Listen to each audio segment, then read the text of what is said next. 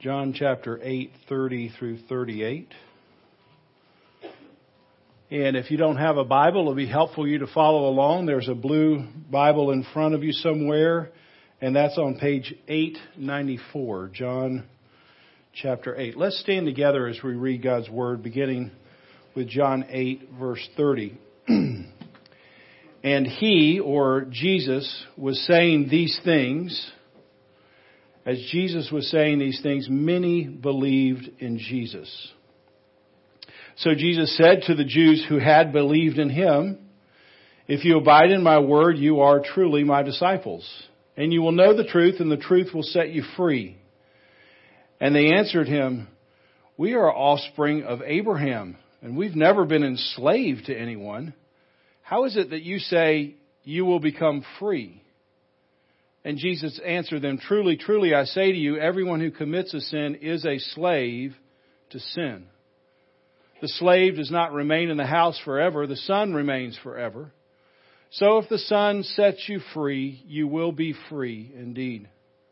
I know that you are offspring of Abraham, yet you seek to kill me because my word finds no place in you. I speak of what I have seen with my father, and you do what you have heard from your father. You may be seated, and let's take a moment to reflect together on God's word.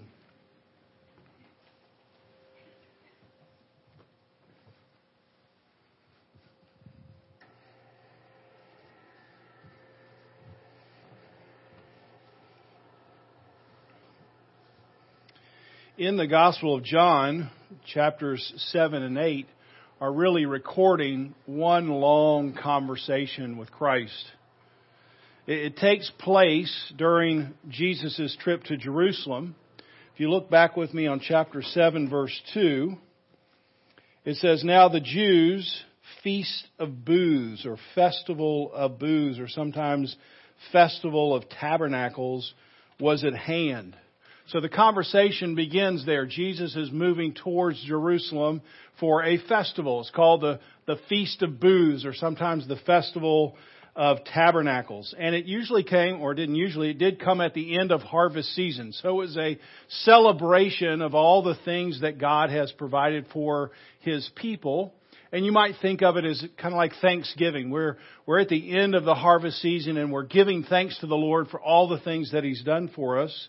And it's also commemorating a time that God provided for His people in the Exodus. You remember they crossed over uh, the Red Sea into the wilderness and God provided for them miraculously during that time.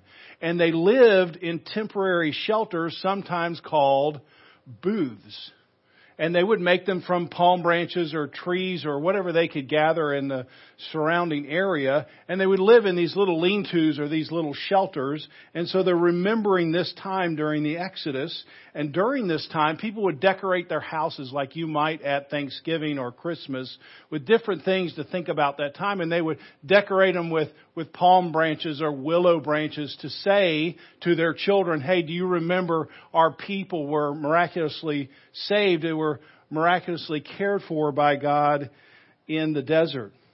And so throughout this letter, if we were reading the whole thing, we would see that Jesus uses the Exodus event over and over again to point to himself.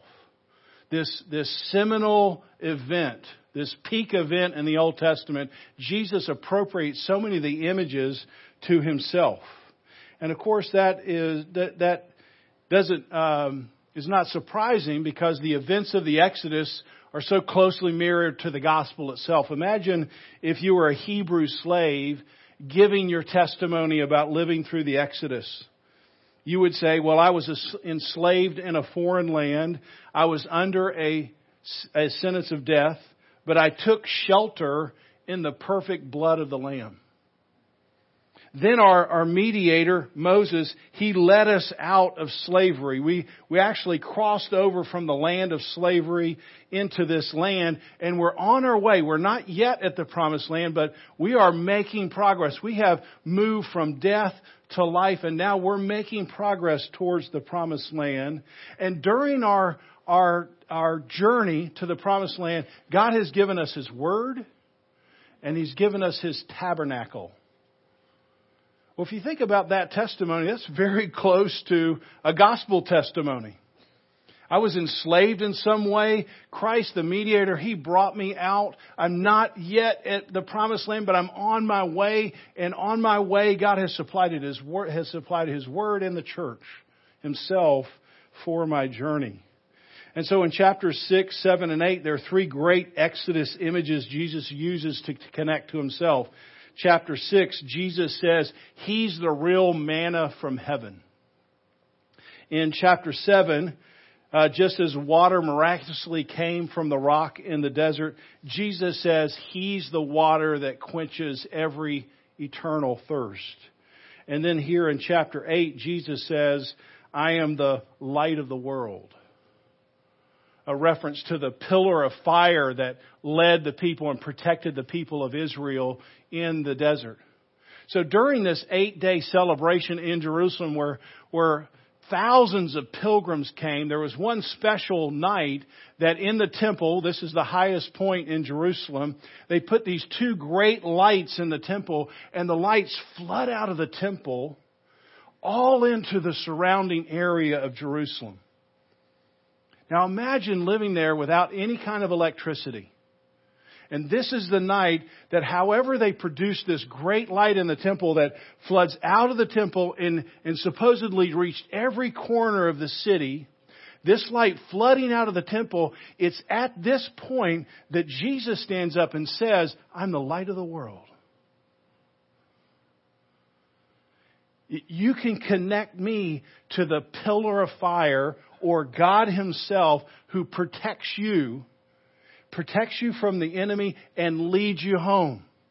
And so when he's standing there in the temple and he says, I'm the light of the world, everybody knows, whether they believe or not, what he's using to point to himself.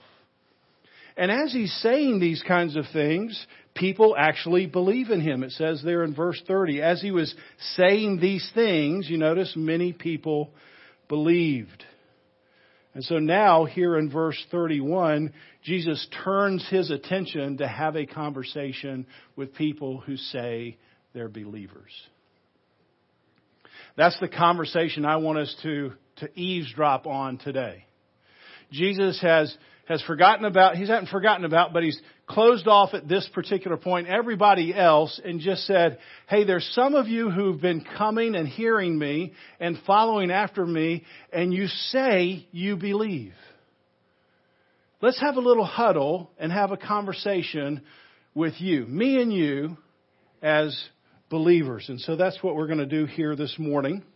D.A. Carson, in his commentary, says Jesus lays down exactly what separates phony faith from true faith.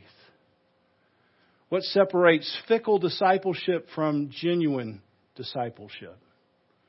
And so this is a critical issue because Jesus knows many people call themselves believers, but really they're phonies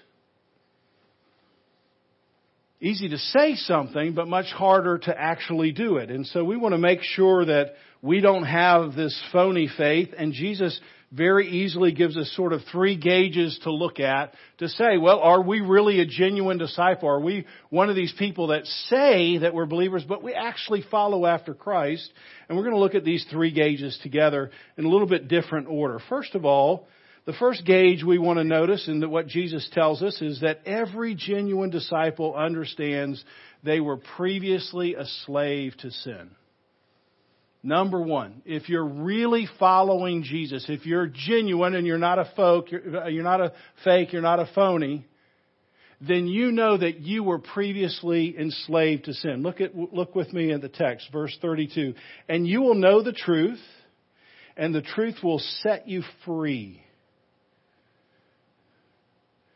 And when the people heard, the believers heard that they had been set free, they say, now hold on. I mean, we're part of the offspring of Abraham. We've never really been enslaved. How can you say we've been set free? To which Jesus then decide, uh, replies, Truly, truly, I say to you, everyone who commits a sin is a slave to sin. So when Jesus mentions this idea of being set free, these believers immediately began to kind of push back. They begin to bubble up and say, well, I mean, we're not perfect, but we're not slaves. I mean, we're, we don't really need to be free. I mean, how can you say that, Jesus? And then Jesus says, truly, truly. And whenever you hear him say truly, truly, you pay attention. Because the, those words in the Greek are amen and amen. So when Jesus is amening himself before he says something, usually the amen comes at the end, like, hey, that was awesome, amen. He's, he's saying, what I'm gonna say is gonna be awesome. So everybody lean in, and so he says, amen and amen.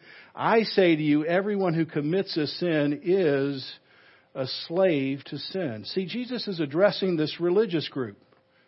These are people from the Bible Belt in Jerusalem. These are people who have a history with their faith. They have a long-standing membership in the church. They celebrate the festivals. They have a connection to Abraham. So, so they're okay. They're not perfect, but they're okay. And they're certainly not a slave. There's a similar reaction to Jesus has in Luke chapter 5. Jesus is talking to another religious group who think they're moral enough to be okay. And Jesus says to them, It's not the healthy who need a doctor, but the sick. I have not come to call righteous people. I'm only calling sinners. See, if you think you're righteous, then you're not going to hear Jesus. I'm, I'm only here just, I'm just here talking and trying to identify sinners, people who see themselves, I'm a slave. I'm in prison. I'm like the, the Hebrew in Egypt. I can't get away from this powerful influence. I've got to have somebody come in and set me free. I'll never forget spending several weeks talking to a man who had visited Christ Community Church one time and one of his family members asked me to follow up with a conversation with him. And so I did, and he was a nice man. He was an interesting man. But I could tell as soon as I mentioned Jesus or the Bible or just, I could just feel, you know, that you, you've had this conversation, just steel curtain drop down. And just, I'm just not interested in that.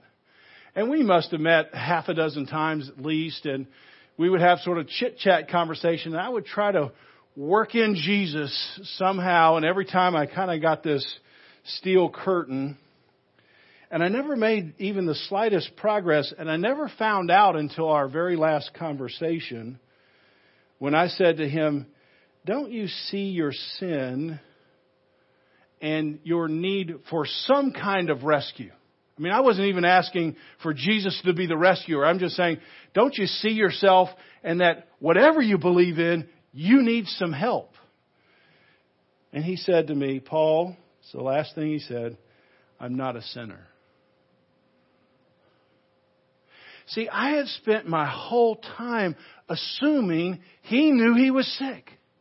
And I was trying to say, here's the great physician, but he never even acknowledged that he was sick.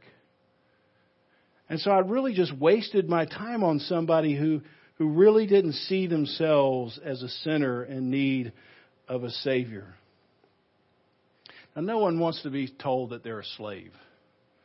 I mean, if you just say to somebody that, there's, there's some hostility, there's some pushback, and if you talk to someone who's buried underneath their sin and you try to expose it, even in your kindness, you'll get some kind of angry blowback, like I'm not a sinner, or I've got it under control, or well, yeah, I've got that one problem, but I can stop any time.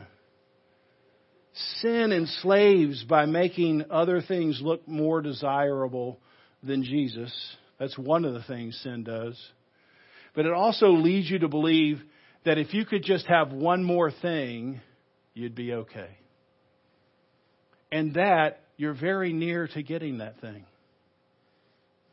See, sin has a blinding effect, and you just say, well, I mean, I can stop any time. I'm not really, I'm not out of control. I'm not angry. If I could just have one more drink, one, one more sexual encounter, one more dollar, if I could just have this kind of control or comfort or health or better house or a body or a career or these kinds of grades, then I'd be free. People who think that way, Jesus looks at those people and say, you're enslaved. You are in slavery. And everybody, every genuine believer understands they used to be enslaved. That's one of the things that you know for sure as a believer. The second thing every genuine disciple understands is Jesus that sets them free. First of all, they understand they're enslaved. And secondly, they've said, Jesus has set me free. I know I am free, not because of anything that I've done, but just because of Jesus. He has been the person who's set me free. Verse 36. So if the Son sets you free, you are free indeed. Now we understand freedom. As Americans, we love freedom. We celebrate freedom. A couple of weeks ago, you got around some kind of barbecue pit or uh, with your family, a watermelon. You went outside and watched fireworks. I mean, you did something to celebrate Independence Day, where you find we finally say we're we're not underneath the rule or the sovereignty of a, of another. We are free. We are independent, and that's America's birthday. But the birthday of every believer is Dependence Day. You become completely dependent on Jesus. Every believer who's a genuine believer, I'm not saying they're perfect, but they understand really all of their weight goes to Jesus.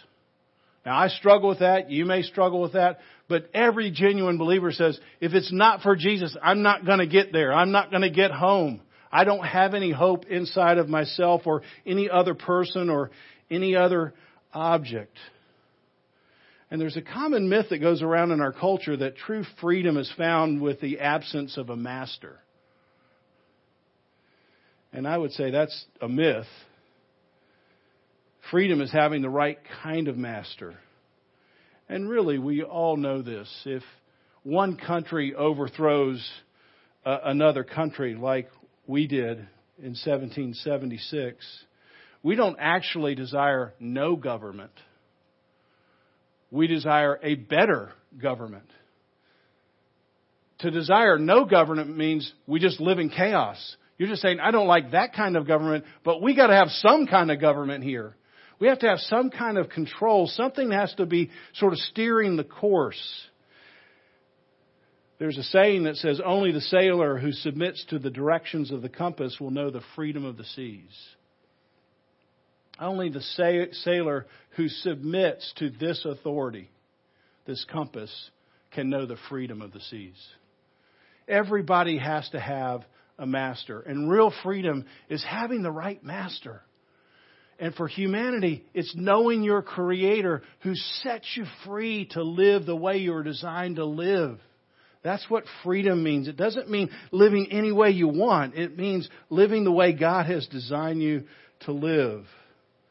So Jesus is the compass that sets every true believer free. We, we sang it in the song, Charles Wesley song. And can it be?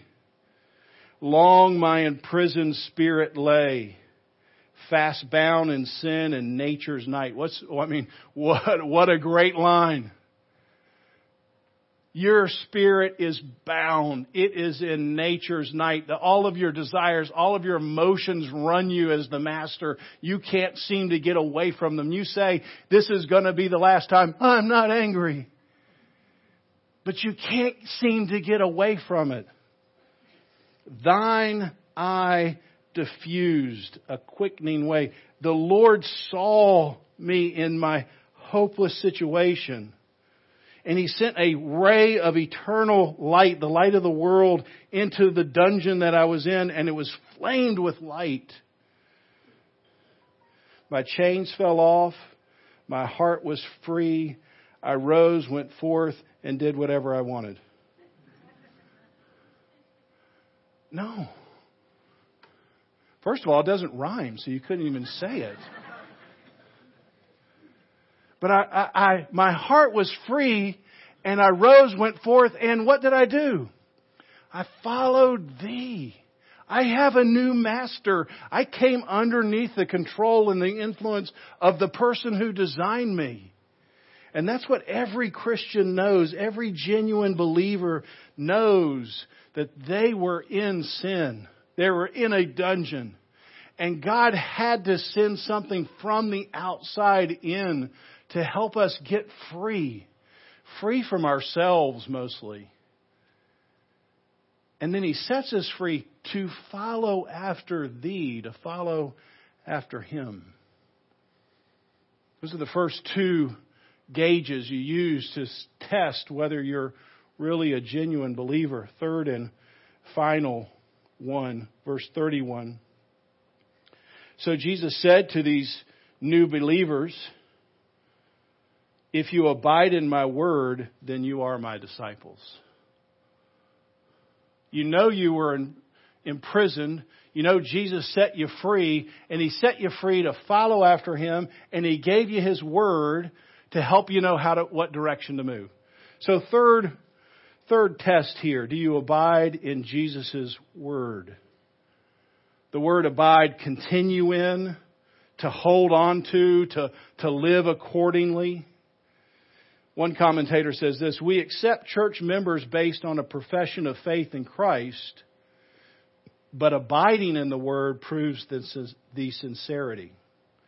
We accept church members based on a, a profession, I believe. But abiding in the Word proves the sincerity, and this is what, how he ends his statement. It's the acid test. See, you come forward and say, I believe I'd like to join the church. Great. That's the best we can say. You, you gave a credible testimony. But the acid test is that when we apply God's word to your life, when you apply God's word to your life, do you abide in it? Do you move according to His word? This word acid test, you know where that came from? That was part of the gold rush in the 1800s, the California gold rush. So these people would go and they would dig up a lot of things, a lot of metals, and some of the metals look like gold. So they put everything that looked like gold in a bag. And then they go into town to sell the, the metals. And it looked like gold to the naked eye. So they'd figure out, well, how do I know which is the real gold and which is the fake gold? What's the fool's gold in here? And they would pour acid on it. And the, the gold, the real gold wouldn't respond to the acid, but the fake gold would, would bubble up. Sometimes it would just disappear.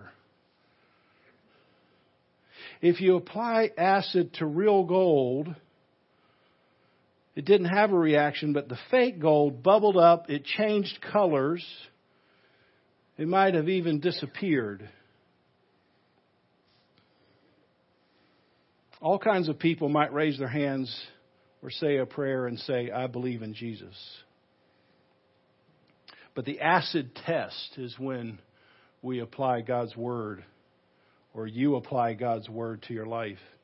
If you accept it, if you hold on to it, if you abide in it, then you're genuine. But if you, if you bubble up, if you start changing colors, if you disappear, if you say things, well, I mean, I believe in Jesus, but this part of the Bible, yeah, I'm not into that part. Or that's kind of, you know, that's like old timey, or that was back then, or that was underneath this other thing. And I, here, here are the parts I believe, Paul, and then these other things, yeah, I don't, I don't do that. Then you're a phony. That's what Jesus is saying. Th- this is the acid test. So you might say, I was enslaved, I trusted in Jesus, but I don't really trust His Word, and I would want you to hear me say what I think Jesus is saying is, you might be a phony. You might look like real gold to me. You could even be fooling yourself. But when you apply God's Word in all of its ethic, and all of its meaning to your heart? Do you, do you hold on to it even if it's hard or do you dissolve? Do you bubble up at it? Galatians 2:20 I have been crucified with Christ and I no longer live but Christ lives in me. What gets crucified is my old set of convictions old words I used to live by. Now Christ lives in me. He abides in me and he abides in me through his word. And some people call themselves believers, yet when they find out their old patterns or their old habits or their old convictions have to be put to death in order to make room for God, they bubble up. They have a reason why somehow uniquely they're outside of that commandment. And so Jesus gives us this acid test this morning to test our souls. I think of this tragic character from Death of a Salesman. You know this? Arthur Miller, famous play. The main character, Willy Loman. Low man, appropriately named and he's a salesman. And he's a pretender. He's really not a great salesman and he gets reduced in his, his job at one point, even gets fired and but when he comes home, he can't stand to tell his family who he really is, so he pretends. And he has a couple of boys and a, a wife, and he tells them that, oh, he's into the big money now. And he pretends that he's connected to everybody in, that's powerful in, in the, the business world. He, he pretends to be one of the sort of power brokers in his own life, but only his, not, his wife knows he's a pretender because nobody's paying the bills. And one day his oldest son, Biff, discovers that his dad is a preacher or a pre- pretender.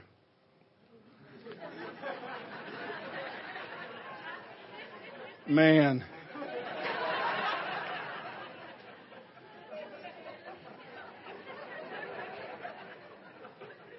I mean, you do have to wonder, don't you, about how God works right at that moment?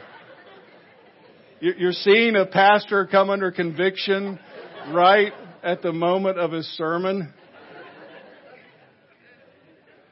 It was a very intense scene where the, the son, Biff, he's, he's an older man, he's not a kid, and he comes to his dad in disbelief that his dad's been a phony. His dad's been a fake his whole life. And this, Willy Loman can't accept reality. And finally, the scene ends, and what you find out later is Willy Loman took his car and drove it into a tree. And then Biff and the mother are talking at the very end of the play. And Biff says to his mother, You know, Mom, what was the main problem with Dad is Dad never knew who he was. He pretended so much, he didn't know who he was. So Jesus is trying to help us, and I'm trying to help me and you Many of us here would say, I was enslaved. Jesus saved me. But I do what I want.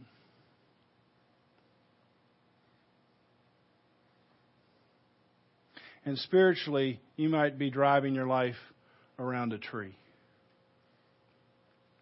because you're a pretender.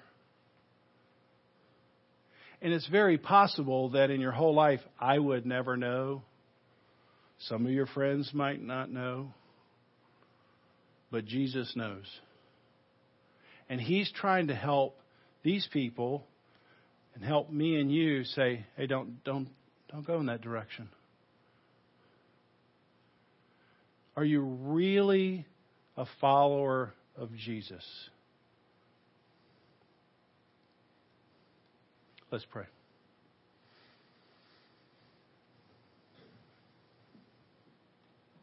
Lord, without a doubt, there's some measure of phoniness in every heart here. But my prayer for my own soul and for the soul of these members, my friends, this family, is that we would take these few words from you in John and apply and apply correctly And in order to do that, we have to see ourselves correctly. We have to see ourselves enslaved to our sin. Whatever that may come out like. It may be popularity, it may be anger, it may be alcohol, it may be anxiety. But whatever it is, and, and we are pleading for you to set us free, to do something we can't do ourselves. And then apply your word to our lives so that we abide in it, that we walk in it, we hold on to it. We'd apply it to ourselves and our souls. And Lord, would you do an internal work to speak even to the hardest heart here, to the person who would say, You know, I don't really think I'm a sinner. Would you help us see ourselves so that we could accept you? We pray this in Jesus' name. Amen.